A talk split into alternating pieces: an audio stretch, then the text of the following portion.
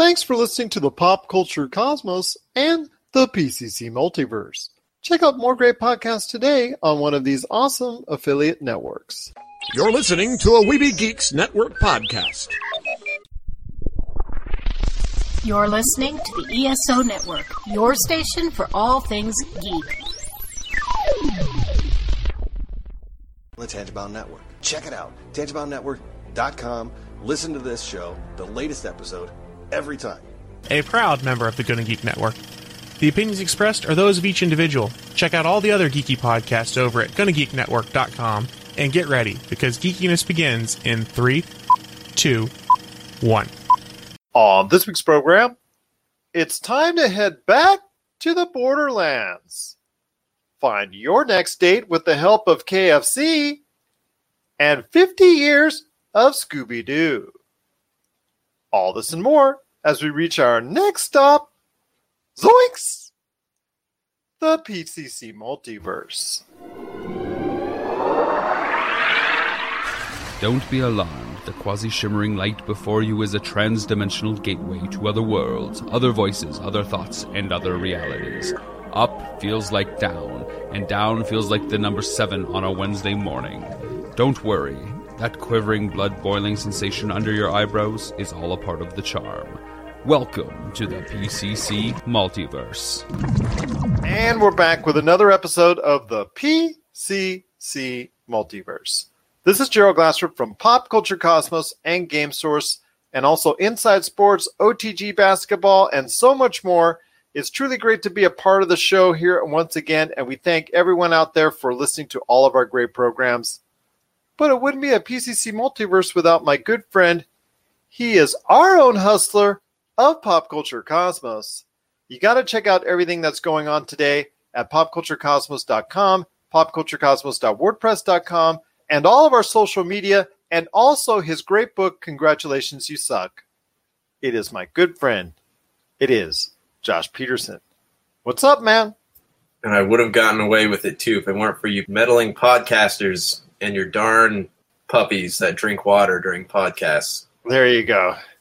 Yes, if it weren't for you meddling kids and that darn dog, blasted. Anyways, zoinks! But we are going to talk about 50 years of Scooby Doo coming up later in the program.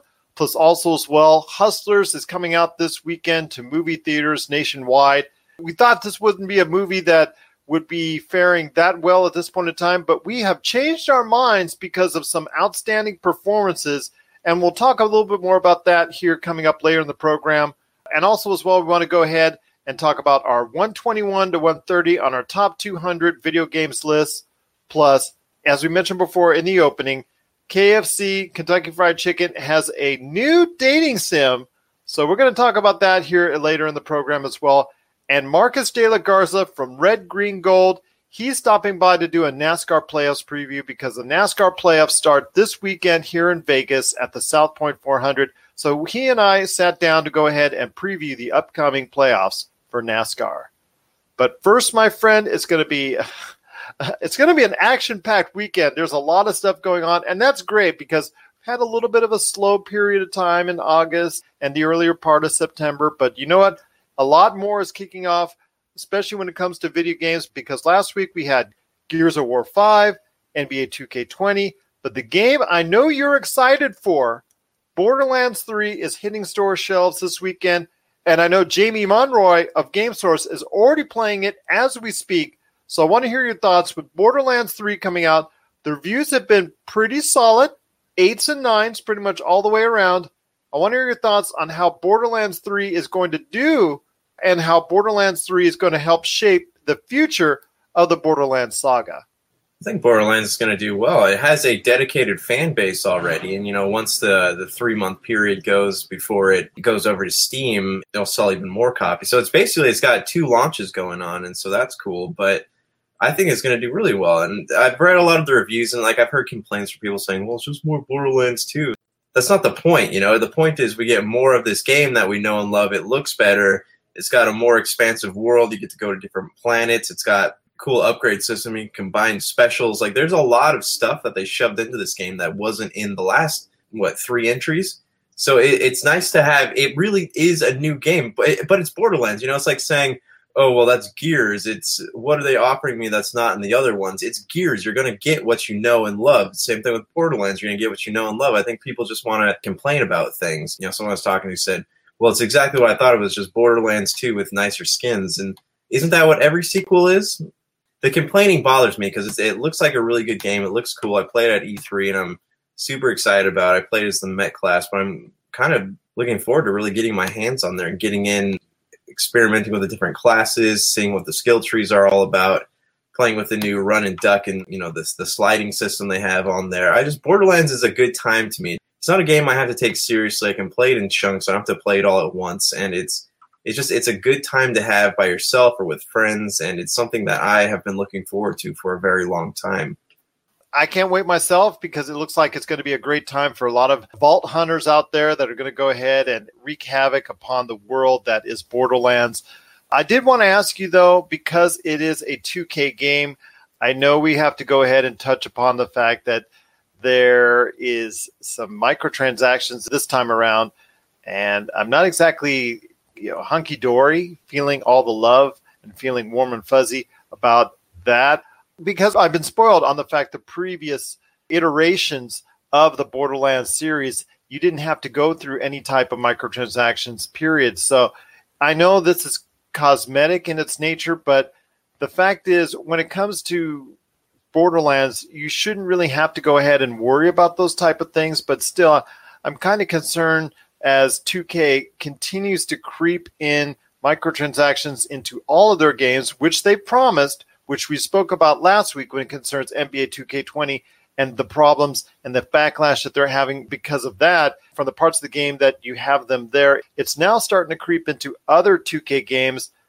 And I'm thinking Borderlands 3, again, it is cosmetic. You're still going to have the system of the randomized guns and to go ahead and be able to customize them pretty much how you want as far as what type of, of uh, you know, shooting apparatus that you want. But still, I'm kind of concerned that these microtransactions continue to creep in on games, and I don't see it as a benefit. I see it more as something as far as a stumbling block that gamers will continually want to go over.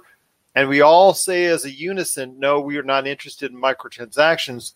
But at the end of the day, and 2K files those reports, and you see all those tens of millions of dollars that are spent on microtransactions for 2K games, which to me says, you know what? For all the people out there that says they're not into microtransactions, there's a lot of people that are.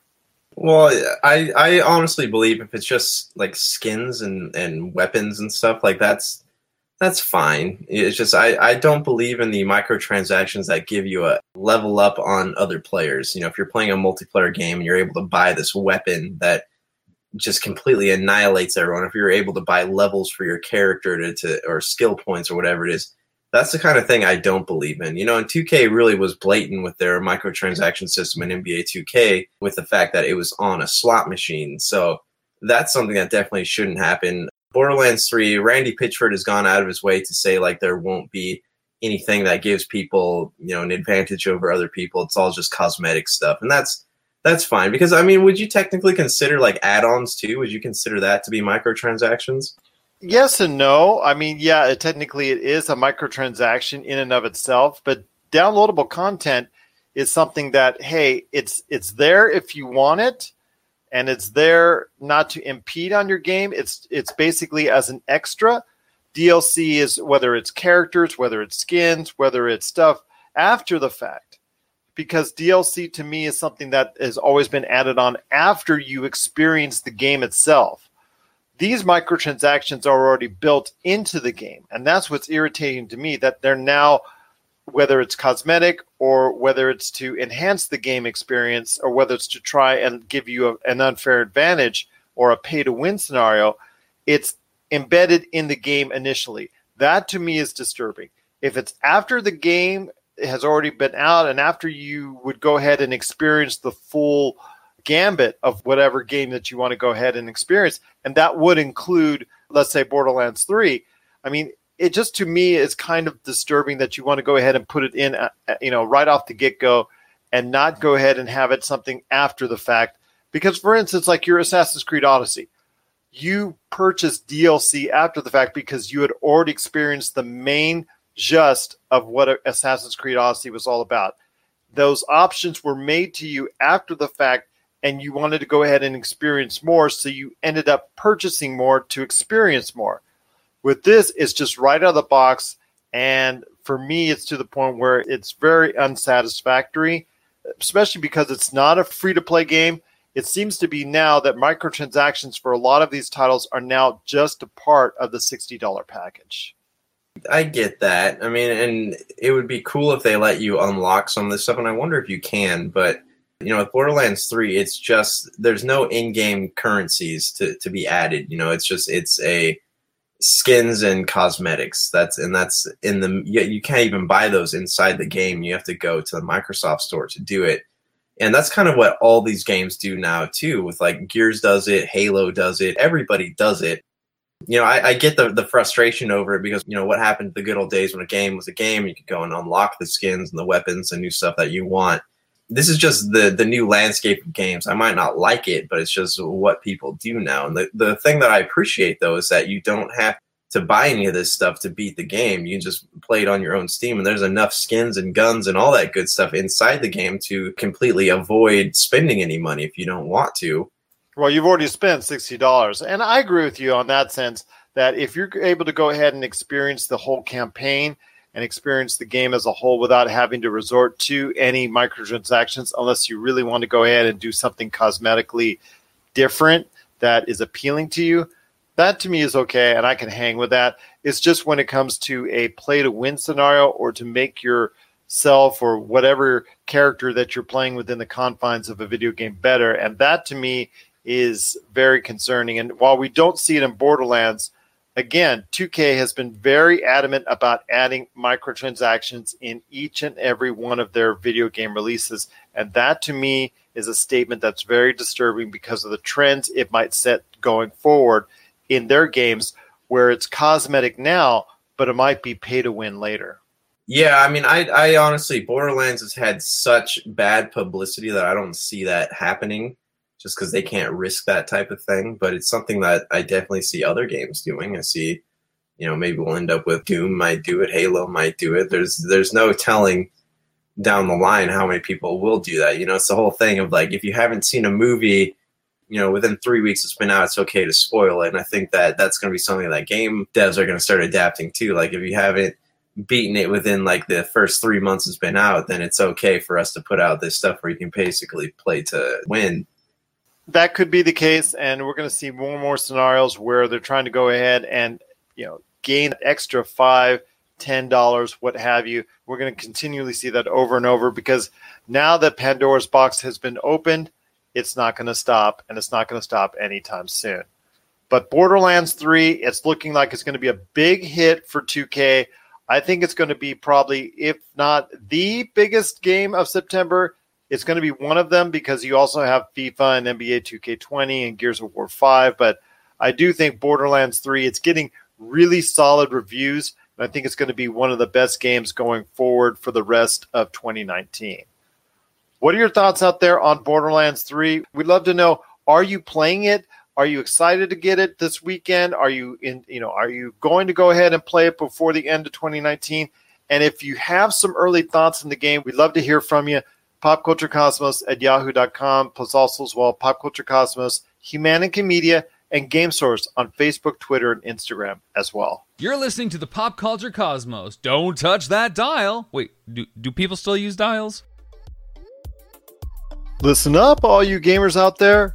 Miracle Fruit Oil is ramping up the deals on its awesome Vitabrace gaming wristband. Vitabrace is clinically proven to help improve your gaming performance. Vitabrace will help you achieve your gaming goals, whether it's that single player campaign, retro classic, or battle royale. Head on over today to miraclefruitoil.com, and if you use the code Vitabrace50, you'll get half off on a Vitabrace gaming wristband, or use the code Buy One Get One, and it's buy one, get one free. That's right, just use the code Vitabrace50 or buy and the number one, get and the number one today to get some great deals on some Vitabrace gaming wristbands. So check it out today at miraclefruitoil.com. VitaBrace. Win with it. Well, my friend, I want to ask you real quick the latest movie to come out this weekend to the theaters. It's Hustlers. And like I said before, this was a movie that I don't think was garnering much interest before. But after the Toronto Film Festival and after some of the best reviews of the year, especially for the performance of Jennifer Lopez, especially for her career, that people are taking a second look. I know I am. And I know I'm probably going to have to go ahead and make sure I make an effort to go see this movie before the end of the year because it now looks like it's going to be on a lot of top 10 lists. And I know it's not everyone's cup of tea. I get that. I realize that. But this movie, which has a group of exotic dancers getting their revenge on wealthy, drunk, abusive clients, the synopsis is pretty much that. So if you're interested in in hearing more about it and seeing more about it, the reviews are really, really strong for it. So if you're you're interested in seeing this group of exotic dancers on this actual true to life story of them getting revenge on these Wall Street investors, you might want to check it out. If not now, pretty soon because it is going to be doing pretty good. It's actually going to go ahead and exceed expectations, in my opinion. You're looking at about a 25 to 30 million dollar domestic haul this weekend. It might not pass it chapter two, but I think it will get very close, if not exceeded. So look out for Hustlers this weekend. Again, Josh, I know it's not normally your cup of tea, but I think as far as from all the advanced reviews, this could be a movie that a lot of people who weren't normally going to look into it may look into it at some point in time in the near future. Yeah, I mean, like you said, it's not my cup of tea, but if it's something that is going to garner, there's a lot of people who, after things win awards, they go and check out the movie. Shape of Water is a big example that. You know, Target puts the movie on sale after the award ceremony, and people go out and buy it in robes. So, like, I talked to you about it, I'm sure, at some point, but um, yeah, it could it, it could be interesting, especially like you know after Jennifer Lopez's career has not exactly been one of uh, of notes when it comes to film. This could be the the thing that her career needs to kind of put her back onto films that she could take seriously. Absolutely, and and this goes without saying because she and Ben Affleck around the turn of the century uh, worked together on one of the worst films, not of just this century, but of all time in Gigli. I mean, that's a stinker beyond all recognition.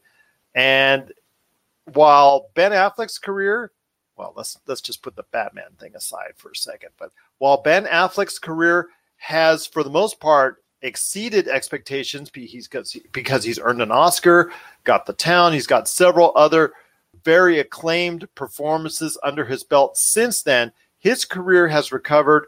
Hers, to an extent, has in some sense because she's been in a lot of romantic comedies, but many of those have been very forgettable. Many of those have earned some money, so that's why she's she keeps being asked to be put into those positions of those you know of being into those rom coms.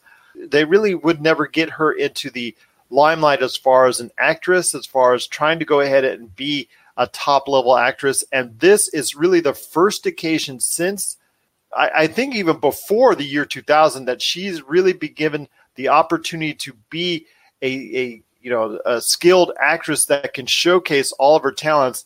And like I said, coming hot off the heels of the Toronto Film Festival, where Hustlers was reviewed by so many critics, praising it so much, it looks like this could be you know a, a big boost to her career in a different fashion.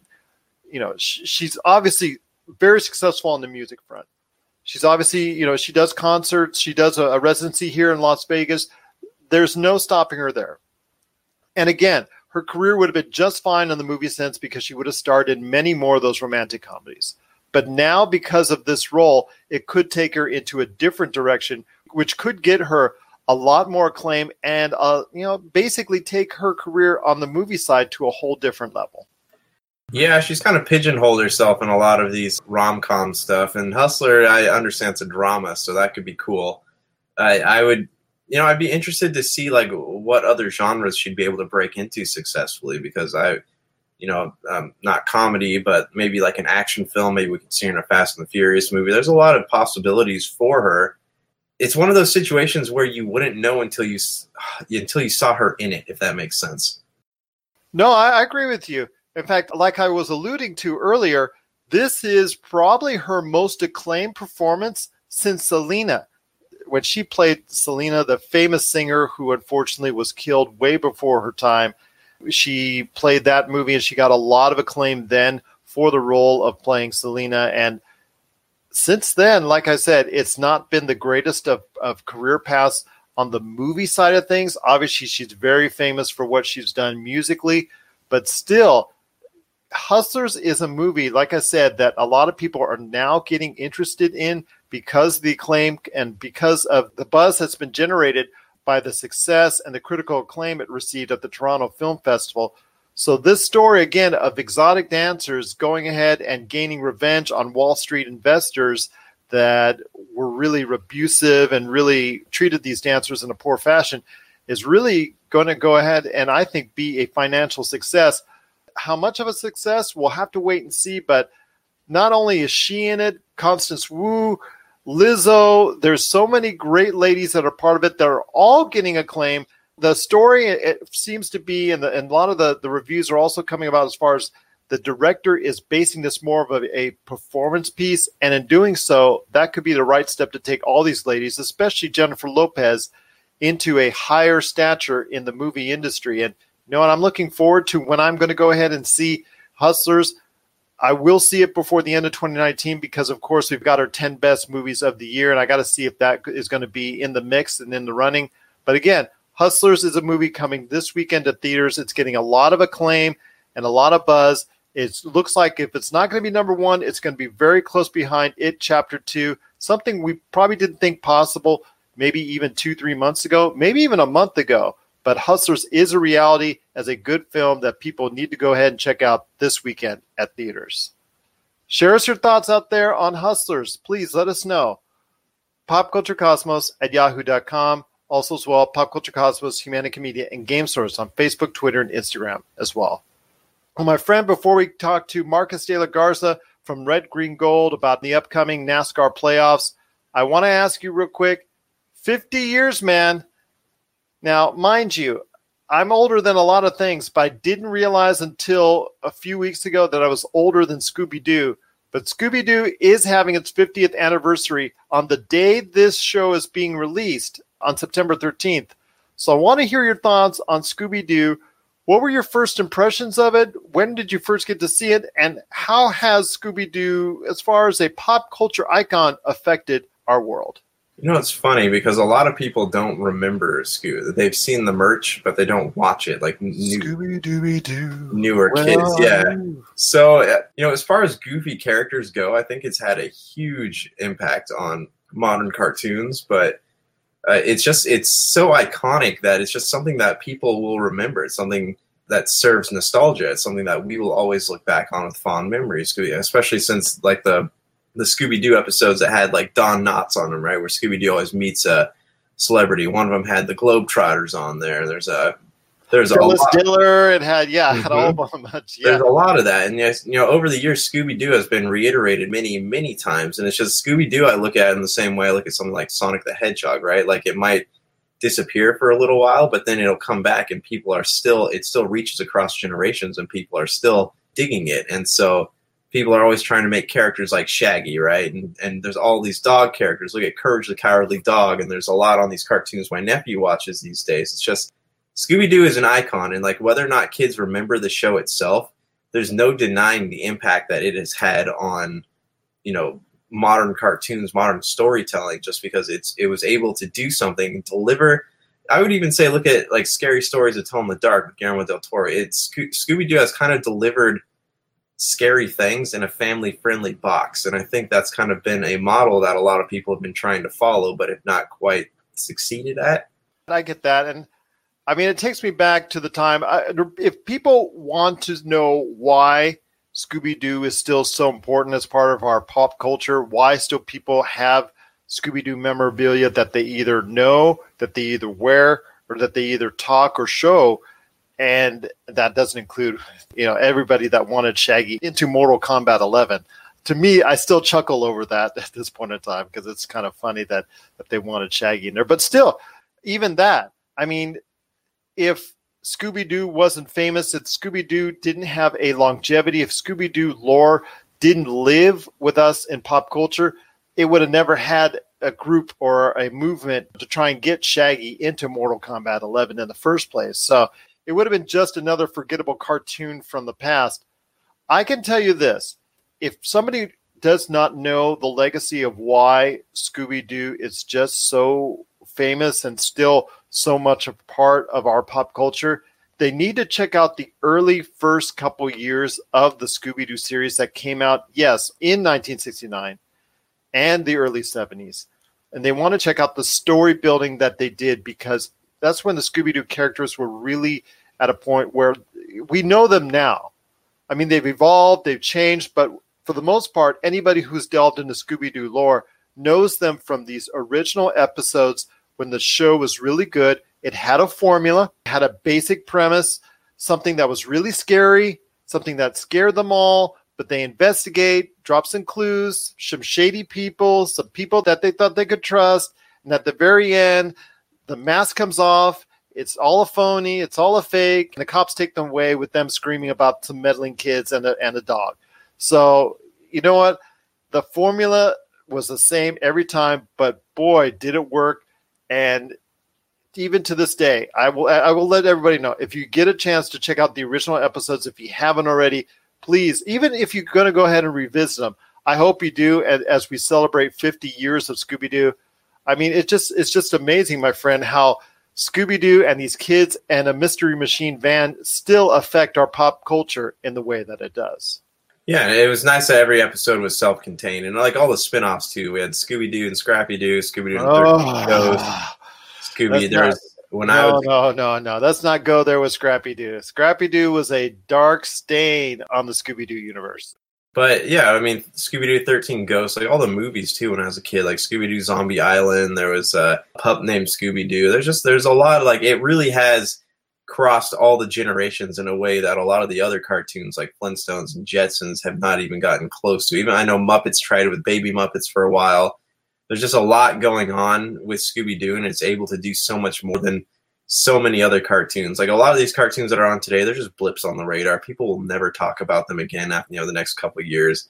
And Scooby Doo has transcended time in its own way. A pup named Scooby Doo, I thought that was good. I thought that was good. I thought ABC did a really great job of going ahead and bringing back the Scooby Doo characters in a fun fashion. But let's not go into those dark times with Scooby Doo.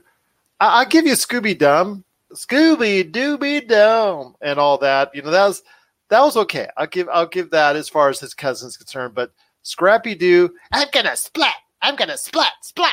That little dog was so annoying. You just wanted to get him off the screen. It just basically it just they sacrificed all the other great characters like Velma, like Fred, like Daphne, and put them way to the side and actually even off the episodes in order to go ahead and focus on just Shaggy, Scooby, and Scrappy because they thought those were the three cool ones.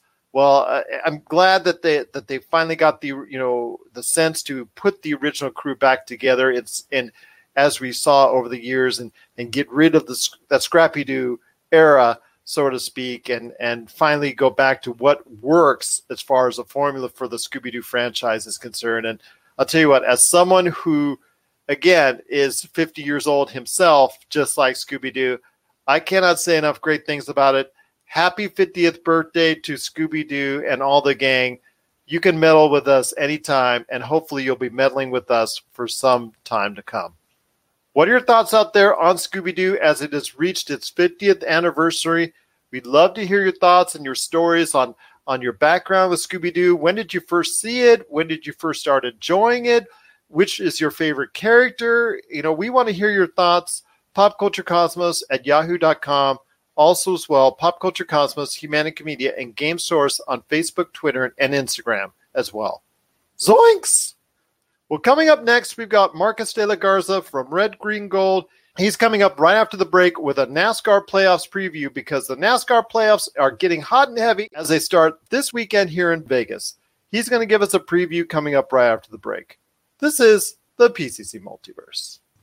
Get ready for Box Art, a gaming docu-series from Pyre Productions and Rob McCallum Films. If you love video games, chances are there's a box cover or cover image that you love and has stuck with you for decades. In our series, Box Art, we travel across North America to visit with the unknown illustrators and artists responsible for creating the most iconic gaming images of all time. What was once scheduled to be a 90 minute documentary is now a six episode season packed with unbelievable tales that paint a picture of the gaming industry you've never imagined.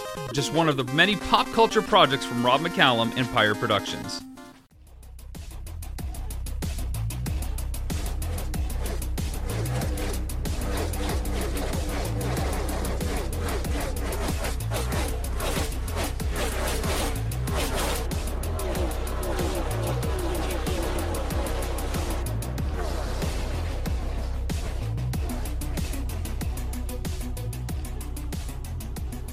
Right, and we're back with the show. It's Gerald coming right back at you here, and it's NASCAR playoffs time. We've gone through the whole regular season. Everybody's been excited about what's going on, the different changes, the drivers that have come to the forefront, some of the younger drivers coming up the standings a little bit mm-hmm. more, and some of the recognized names falling down and even out of the playoffs if you're Jimmie Johnson. Sore subject right now for him. But be that as it may, it's still the playoffs for NASCAR. They start this weekend. It's all about some real great racing action. And here to talk about it with me today, he's truly been a great guest each and every time he's been on the show, whatever we've been talking about. And my goodness, this guy, if you think I'm varied in what I've talked about, this guy right here, he'll talk to you about NASCAR. He'll talk to you about music. He'll talk to you about drones. He'll talk to you about a whole bunch of stuff that's out there. It's a good man indeed it is Marcus De La Garza. And Marcus, I just cannot thank you enough for being on the show. And I got to get you one of these days to talk some fantasy football as well. We will. We'll talk about fantasy football. And we were just talking before the show started about the Antonio Brown saga. And I'm really interested to hear what you guys talk about this week, uh, you know, on that topic. So looking forward to you guys' fantasy football show and then, you know, just the Friday show generally. Jason Dutch from the Voice from the Underground. We talked about the latest allegations on Antonio Brown. That's upcoming in our episode four. If you get a chance to check it out, I hope you will. That's available on Anchor, but also as well, it's also on available on the Pop Culture Cosmos and Inside Sports and and Voice from the Underground and all those great networks as well. And you know, it's just an ongoing saga. You know, from the Raiders to the Patriots now a lawsuit. Yeah, it's just well, know, and we can't trouble forget seems fact- to follow him around. Yeah, and we can't forget the fact that he hired a social media strategy firm to help get him out of Oakland. So that oh, things get real fishy there, and you start getting to like conspiratorial waters. I just don't know what to make of this entire saga. So let's leave it behind and let's talk NASCAR. Um, yeah, well, like he left twenty nine million behind. There you go. Let's go ahead and talk about NASCAR. NASCAR is coming back to my home right here in Vegas. They're going to go ahead and have a South Point 400. I believe that's under the lights coming up this weekend. Just really interesting to see how this is going to play out as far as the first race for the NASCAR playoff season. All right, let me give everybody a real quick breakdown of what's going on and who's into the NASCAR playoffs right now. It's Kyle Busch, Denny Hamlin, Martin Truex Jr., Kevin Harvick, Joey Logano, Brad Keselowski, Chase Elliott, Kurt Busch, Alex Bowman, Erik Jones, Kyle Larson, Ryan Blaney, William Byron, Aric Almirola, Clint Bowyer, and Ryan Newman. I mean, that's a pretty good list. Couple surprises for me and Erik Jones and Ryan Blaney in there, but for the most part, it seems like a very good field that's going into action this weekend. It is. It's a great field, and you said it at the uh, at the forefront here. We've got a lot, a lot of young drivers in the playoffs this year. I mean, just looking down the list, initially you see Chase Elliott, and it's a guy that's been in the playoffs, you know, last year. But he's a younger driver, and he's a newer personality, and I think he's the kind of driver we want to see in the playoffs right now. Looking further down the list, his teammate uh, Alex Bowman in the '88 car, good driver. I think he came into his own this year. He had that one win. God, I can't even remember where that was at. Do you remember off the top of your head? I could look it up real quick if you. If yeah, I'm looking. To. Well, here I've got it. It was at Chicago. He had that. Okay. It was kind of a oh Chicagoland. Okay. Yeah, it was that fun win at Chicago. But you keep going down that list, and then you obviously run into the Ryan Blaney's, the William Byrons, and even Kyle Larson to a certain degree. He's been around a lot longer than the other guys, but I mean, he's still a younger name in the sport, and I think he also deserves to be in the mix when we're talking about young. Young guys. So does that mean that there's going to be an inevitable change of the guard because some of the stars at the top are still at a very young age, considerably, you know, from the old days of NASCAR when the top drivers, Petty, Yarborough, Pearson, all that, they were driving until a very old age or an advanced age, as far as in their late 40s, things of that nature. Here, you still have drivers that are in their late 20s, even early 30s, actually dominating the sport at this point in time. The problem those guys are going to run into, and it's going to lead to the changing of the guard, is financial implications. The contracts that these guys, the the older guys in the sport, or the guys that have been around a little bit longer in the sport, are under are heavy hitters when it comes to financial payouts. The teams are able to, you know, go out and sign guys like Ryan Blaney, Daniel Suarez, William Byron for a much lower entry point into the sport. And so these guys might not age out, but they might get bumped out because of pay rate. That's something to consider because the whole NASCAR landscape has changed over the past 10 years because 10 years ago it was all about being that face going ahead and being able to be in, in those commercials being able to bring in all those sponsorships and things of that nature. Now because the way it's changed and nascar is not as hot of a commodity as it was 10 years ago you're right. Now it, these teams have to be more fiscally sound in the way they make their driver decisions Absolutely. And I mean, these younger drivers are kind of changing the way that these teams are looking at the, you know, their traditional sponsorship agreements for the drivers as well. You see the young guys, Blaney, Byron, even Suarez to a certain degree, using Snapchat, Instagram, and interacting with fans much differently than the guys, you know, of, of yesteryear have been doing. And that's I don't need that facey space, man. I don't need that. Yeah, dude. And so you'll see there's going to be a, a huge change here as far as driver presence and I mean, we're starting to see even guys that have been around a while. Paul Menard announced that he's retiring this week. And who is taking his spot? One of my favorite, uh, Matthew D. Burrito, D. Benedetto. Um, Too funny. Peop- Too funny. Yeah, dude, the people's driver. He's done really well this year uh, at Leavine Family Racing, racing in the 95. Bob Leavine, the the owner there, has had nothing but wonderful things to say for him they kind of got into a weird situation where the Toyota crew wants somebody else in the ride for next year. And so Matt DiBenedetto wasn't going to have a seat at the 95. But Paul Menard is on his way out at the 21 car for Penske Motors, or not Penske, for Wood Brothers, who has an alliance with Penske. And uh, when he was asked who he would think would be best in the car, he said, please put Matt DiBenedetto in. So not surprising. I've I've seen his name at the top of the boards. I've seen him get some really really strong runs over the course of this year. I mean, there's mm-hmm. been times where he's been at the front of the pack and just had those, you know, like we've seen this many times before, had that stroke of bad luck happen to him, accident, somebody spinning out in front of him, somebody take him out, that type of deal. So his season could have been even better. Absolutely. You look at it, DiBenedetto had, uh, I think it was like three top fives this year or something, one of which was a, a second place finish at Bristol that he probably should have won. And he got into it with Newman, trying to pass Newman and he, he ruined the aero on that car, and, and Denny Hamlin caught him and passed him that, at that race. But kind of been a, on the receiving end of some bad luck this year, but a really strong driver. I think he's improved leaps and bounds, especially with the crew chief he had this year. It's Denny Hamlin's old crew chief. This is a guy that I think is poised for explosive growth next year. You'll probably see the 21 car in victory lane at least once, maybe twice next year. Touching on this subject a little bit deeper before we go in and head into your picks on who do you think is going to come out on top as far as the playoffs and some dark horses as well? I want to ask you this question. Jimmie Johnson, he had a chance. He was uh, leading the race in Indianapolis, and unfortunately, this didn't materialize for him. That was his last gasp as far as trying to make it into the NASCAR playoffs. But unfortunately, he's an also ran at this point in time. And I know that's a tough break for him, but we've seen this before in the past what two three years now where they've changed teams made changes said this is going to be a fresh start changed crew chief sponsorships things of that nature. Still nothing seems to be working at this point in time. Is it over as far as him being anything relevant in nascar? I don't think it's over but we've got a rough couple years coming up if you're a jimmie johnson fan. You're going to have some highs you're going to have a lot of lows I think we're tr- starting to see his meteoric rise, you know, come all the way back down again. You know, the man won five championships in a row, and he was the best that there was. And he was on Dale Earnhardt Jr.'s podcast this week, and he, he was talking about some of the rule changes in NASCAR that led to maybe his decline. One of the interesting things he talked about was I think it was during the 2007 or 2008 season, he ran like 22 testing situations. Nowadays, it's unheard of if guys run more than two, I think, a year very impressive the amount of work they were putting in during his heyday. but I think it's going to be some rough times coming ahead for the Jimmie Johnson crowd. That being said, on Dale Jr.'s podcast this week, he made a very impassioned plea for stick with me, my fans. We're going to win one by the end of the year. I promise you that. And he went in for a while saying, you know, this crew of guys is one of the best crew of guys I've ever had on a team. It rivals, you know, whatever he was saying, 2007 or 2008 championship team. So I don't think he's done, but Jimmie might have to take a little bit less money next year, something whenever his contract is up.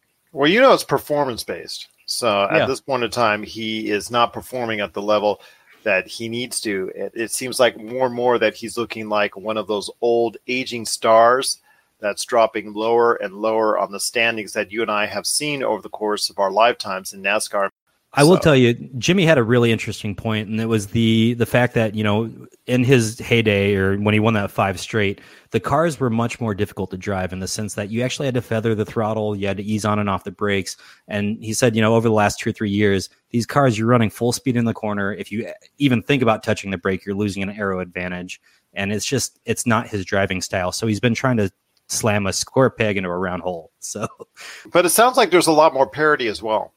Exactly. And and I think we're going to continue to see that increase over the next few years. You know, when NASCAR introduces their next generation of their stock car, the Gen 7 as they're calling it right now, it's going to be huge. It should be an even playing field. I think we're going to go to a standardized chassis made by one, you know, manufacturer if the rumors are to be believed. It'll cut down on the JGRs running away with the season kind of thing. Fair enough. Fair enough indeed. Once again, I'm on with Marcus de la Garza. Just truly a pleasure having you on the show. All right, we've beaten around the bush a little bit for as far as the track, or actually, we've raced around the track for a little bit. But now it's time to come into the home stretch. Now it's time to go ahead and get that white flag in regards to your picks to go all the way this year in the NASCAR playoffs. Because again, like I said before, it all starts this weekend here in Las Vegas at the South Point 400. So Kyle Busch, Denny Hamlin, Martin Truex Jr., they're the solid picks here at Vegas. Kevin Harvick is just behind them. The money lines, uh, you know, a lot of money is going their way. Your thoughts on the maybe top two favorites that you would pick out of the list right now of 16 that's going to the NASCAR playoffs? I can actually give you all four for the final, I think, if, if you want them. yeah, absolutely, because it, it does go down to those final four. I- does. it still ends at Homestead, correct? It does. This year's Homestead. Next year, they're moving it to Phoenix, which I think is going to be fun to rotate the final track of the season. You know, I would love to see them rotate it. I would love to tell them where to rotate it to, but I don't think they'll take my suggestions. But Phoenix is uh, at least a, a step in the right direction. I agree. But as far as the final four, for sure, I think we're going to see Kyle Busch there. The man's a workhorse. He's done well all year. He's got four wins this year. He's got 13 top fives, 21 top tens. That's huge. I don't think anybody else put up those kind of numbers this year. Only had one DNF this year, which is, again, that's huge. If you're trying to put together a championship season, which he did, he's our regular season champion. I mean, performed second to none. The other name you have to look at is his teammate, Denny Hamlin, won the Daytona 500. He won Bristol just a few weeks ago. He's won uh, two other races besides that, and just really putting together a really competent season. It's been I don't want to say like a Cinderella story, but it's it's been a beautiful story to watch, starting with the Daytona 500 and Joe Gibbs' son. I can't remember his name right now, but they won on you know they basically won for his legacy, right? It was a beautiful story. The next name you have to look at, I think, is Brad Keselowski. I hate to jump over Kevin Harvick, jump over Joey Logano, last year's champ, but I think Brad is hungry this year. There's something about the way he's driving right now. You know, he had a rough shake in Indy, but I think there's something about that car that's going to turn around here in the playoffs and really make a good push. And then I'd be remiss if I didn't mention at least one Chevy. I think it's going to be Chase Elliott in the final. I think he's going to put together something, you know, pretty nice here in the playoffs, whether that's you know, win at Talladega or somewhere else, but he's gonna he's he'll get a win and and move on, you know, and and I think he might make the final four. Or actually, no, no, not might. I'm gonna go ahead and call it Chase Elliott final four. So he's your surprise. He's your dark horse, or is there someone else that you think that might sneak into that final four? All right, so uh, I'm gonna play up to the Vegas hometown crowd a little bit. I already have Kyle Busch. I'm gonna throw Kurt Busch in the mix as well. If I had a dark horse candidate, it's gonna be Kurt Busch. That's a veteran driver at a competent team. They've kind of fallen off as of recently, but they still have all the components in place that they could string together two or three wins here in the playoffs and take the championship. Can't say you're going to be off on that because I think that's very sound reasoning. For me, I think I mean, right now, Kyle Busch is the heavy favorite. I mean, I, I think when you look at actually, best place I go to is NASCAR.com. The thing I look at the most is who's led the most laps, and he has led almost by over 200 laps than anyone else as far as Kyle Busch is concerned. So I think him going ahead and coming out on top and being in not only in that final four, but being the one that comes out on top at Homestead, I think that's a very real possibility. And of course, he's done very well here in Vegas, so it mm-hmm. could be a, you know off to a great start for him and his team with the M&M and all that.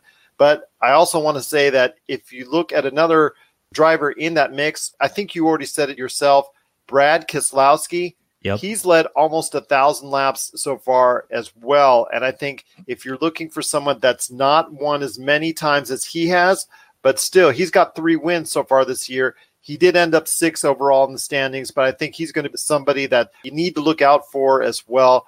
And I think for me, a surprise, I'm going to go a little bit deeper into the pack. I'm going to okay. probably say Ryan Blaney. The reason why I say Ryan Blaney, of the last eight of the final eight individuals that are in this field, he has far and away led the most laps. I think of someone if he just their team when you see that number and he's down to number 12 but yet he's led almost 400 laps this year that tells me that the consistency has not been there all season. If they find that consistency or even get on a hot streak because you don't even need to be consistent from one race to the next. If you win a race or if you put a couple good races together, not mm-hmm. even back to back, you can go far in this playoff series. The only thing you have to do is be great once every two weeks. That'll get you in that final race to Homestead. If you do that, and I think Ryan Blaney is somebody to watch for as far as the dark horse is concerned. Yeah, the only thing that concerns me about Blaney is his playoff point standings right now. He's a little bit low in the list at 2,004 points. There's only four dudes lower than him Byron, Almirola, Bowyer, and Newman. Kyle Busch is sitting at 2045 just based off of stage wins he got this year plus bonus points for winning races that's going to be a high bar to overcome when you've got people like Hamlin, Truex, and Harvick who are at most 17 points behind. But if he wins early, it shoots him right up there. Absolutely, and and that's uh, to your point. I think that you know if if Ryan Blaney can pull it together here and and and just like you said, win or not win, but be great every other week, you're right there in the mix. And that, I think that's the key. Uh, no DNFs if you get a DNF, yep. that could really hurt you, especially this time of the year in the NASCAR playoffs. But I mean, right now, Kyle Busch here in Vegas, the money's on him, and I'm not surprised. But look for like how, like you said, for Brad Keselowski as well. And, you know, there's so many that it seems to me that the top drivers, you, you can never count out a Truex Jr., can never count out a Harvick, you can never count out any of the great stars are up there. Joey Logano, I mean, he surprised not too long ago when he won his championship. So I mean, there are names there that really could could do very well. Chase Elliott, I know you talked about him. Is he going to go ahead and bring it up to that higher level? You see where he's at in the standings. You see that mm-hmm. he's he's performed. He's got a couple wins under his belt now.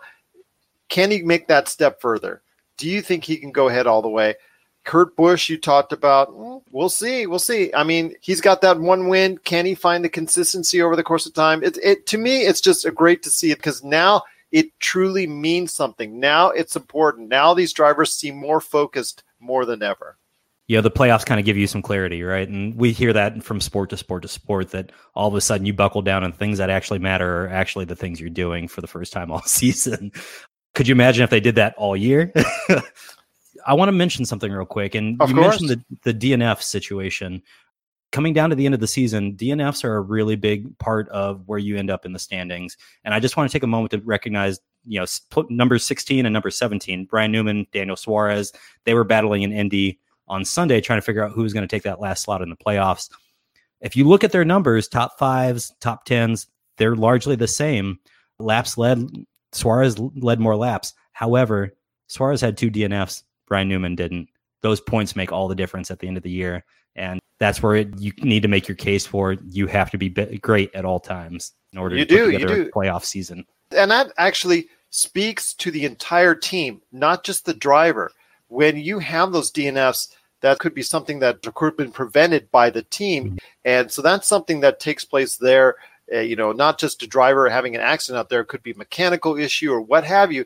It Right. it takes a team effort in order to go ahead to put that driver into the NASCAR playoffs to the point where they're not only just barely squeak in, but they can also be competitive as well.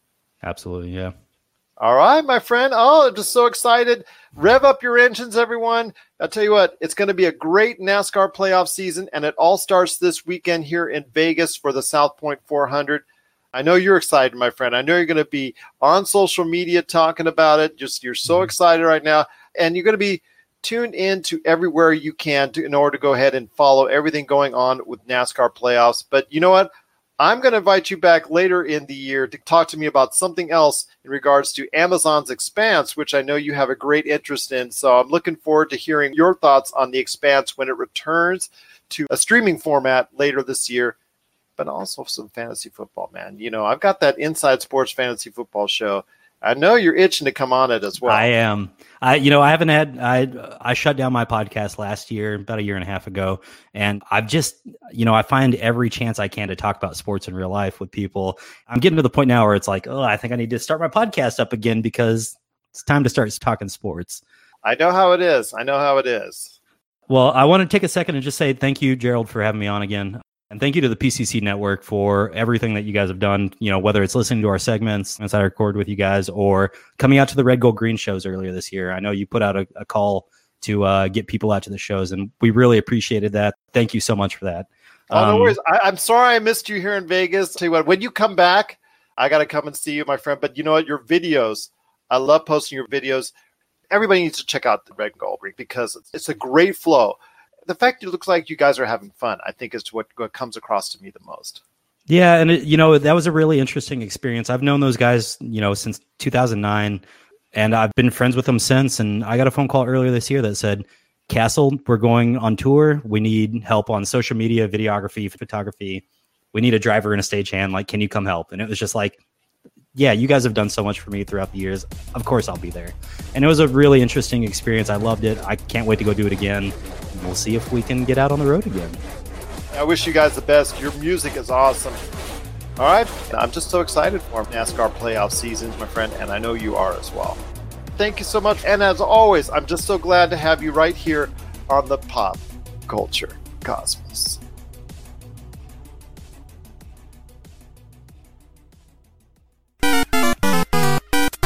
If you're tired of sifting through flea markets for rare and unique games, we can help. Retro City Games in Henderson, Nevada, only five minutes from the Las Vegas Strip, has all your favorite gaming staples, classics, and a wide selection of rare games with new stuff always appearing on our shelves. Come in and chat with Nicole or Doug about your love of games and watch as they help you complete your collection or find your childhood favorite. And don't forget, Retro City Games loves trade ins. So if you have any Nintendo, Super Nintendo, Sega, Xbox, PlayStation, or even PC games, come in and visit Retro City Games today. Welcome to the new metropolis of gaming, Retro City Games. And we're back to close out the show. This is the PC Multiverse. If you need a listing where we're at, because we're being played all around the world, seven days a week on great radio stations out there, check out our listings today. Pop Culture Cosmos on Facebook.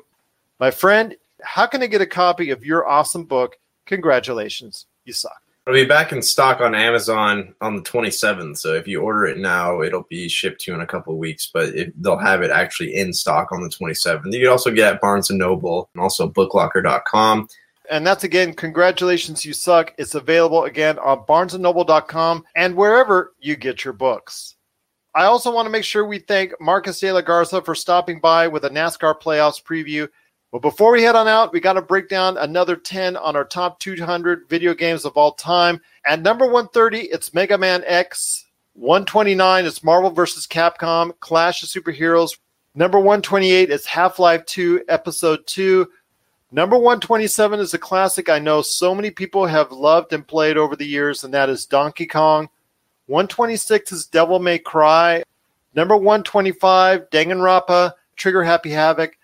124, Castlevania, Dawn of Sorrow. 123, another great game that has a lot of history that I know you enjoyed, Banjo Kazooie. 122, Twisted Metal. 121 is Super Smash Brothers for the Wii U and 3DS. So you heard that list, my friend. It's a great list. A lot of history with this 10, a lot of games that have made their mark in the video game industry. Yeah, I kind of like this 10. It's all over the decades, unlike the ones we kind of been doing before, either been one specific era or another.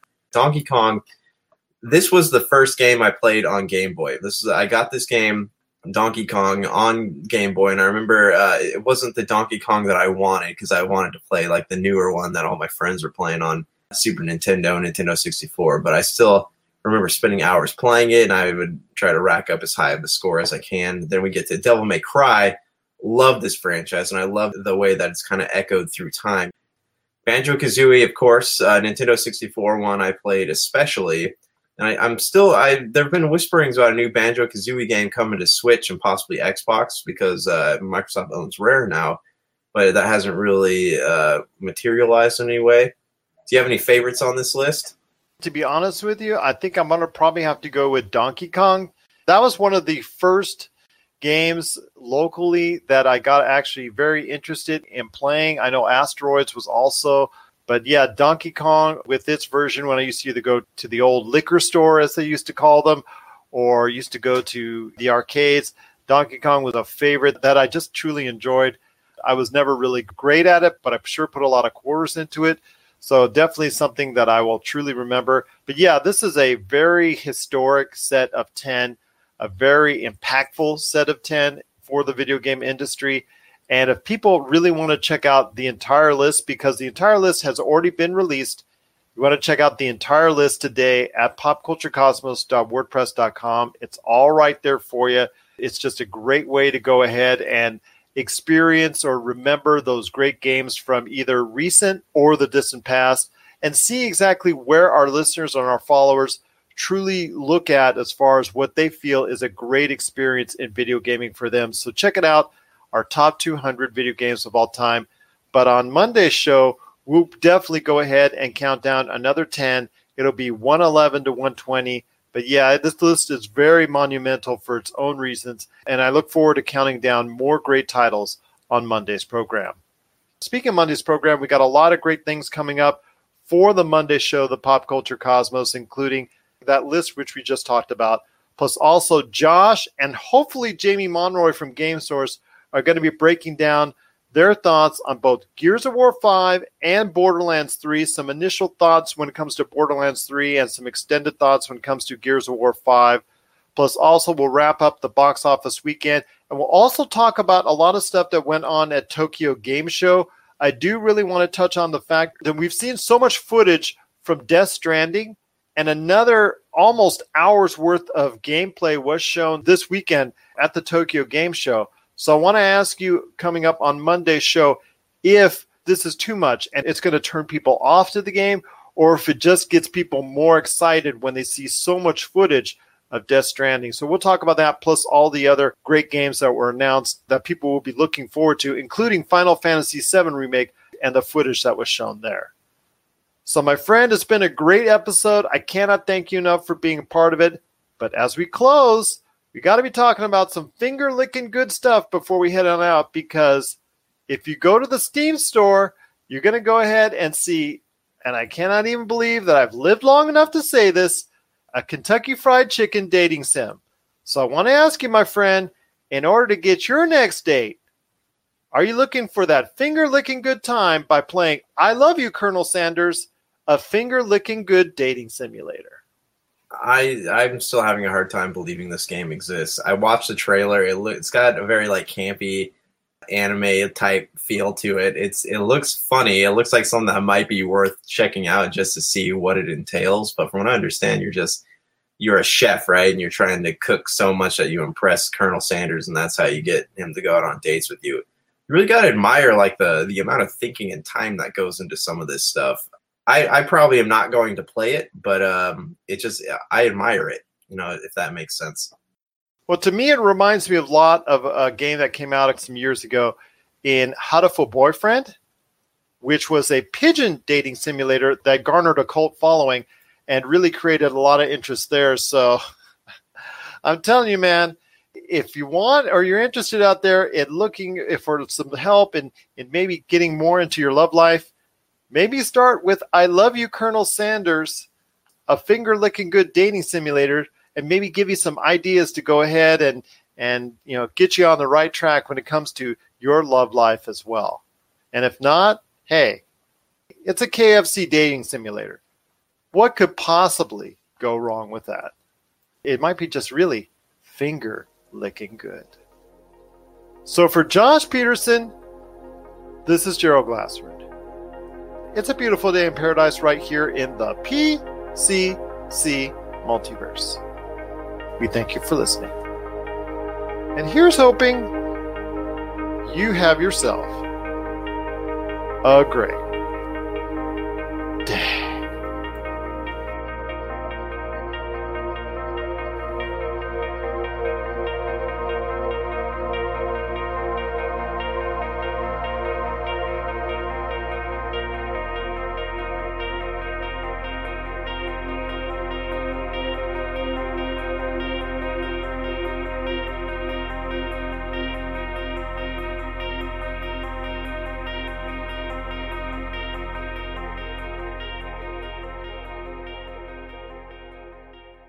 Okay, auditions for the new Earth Station Who co-host.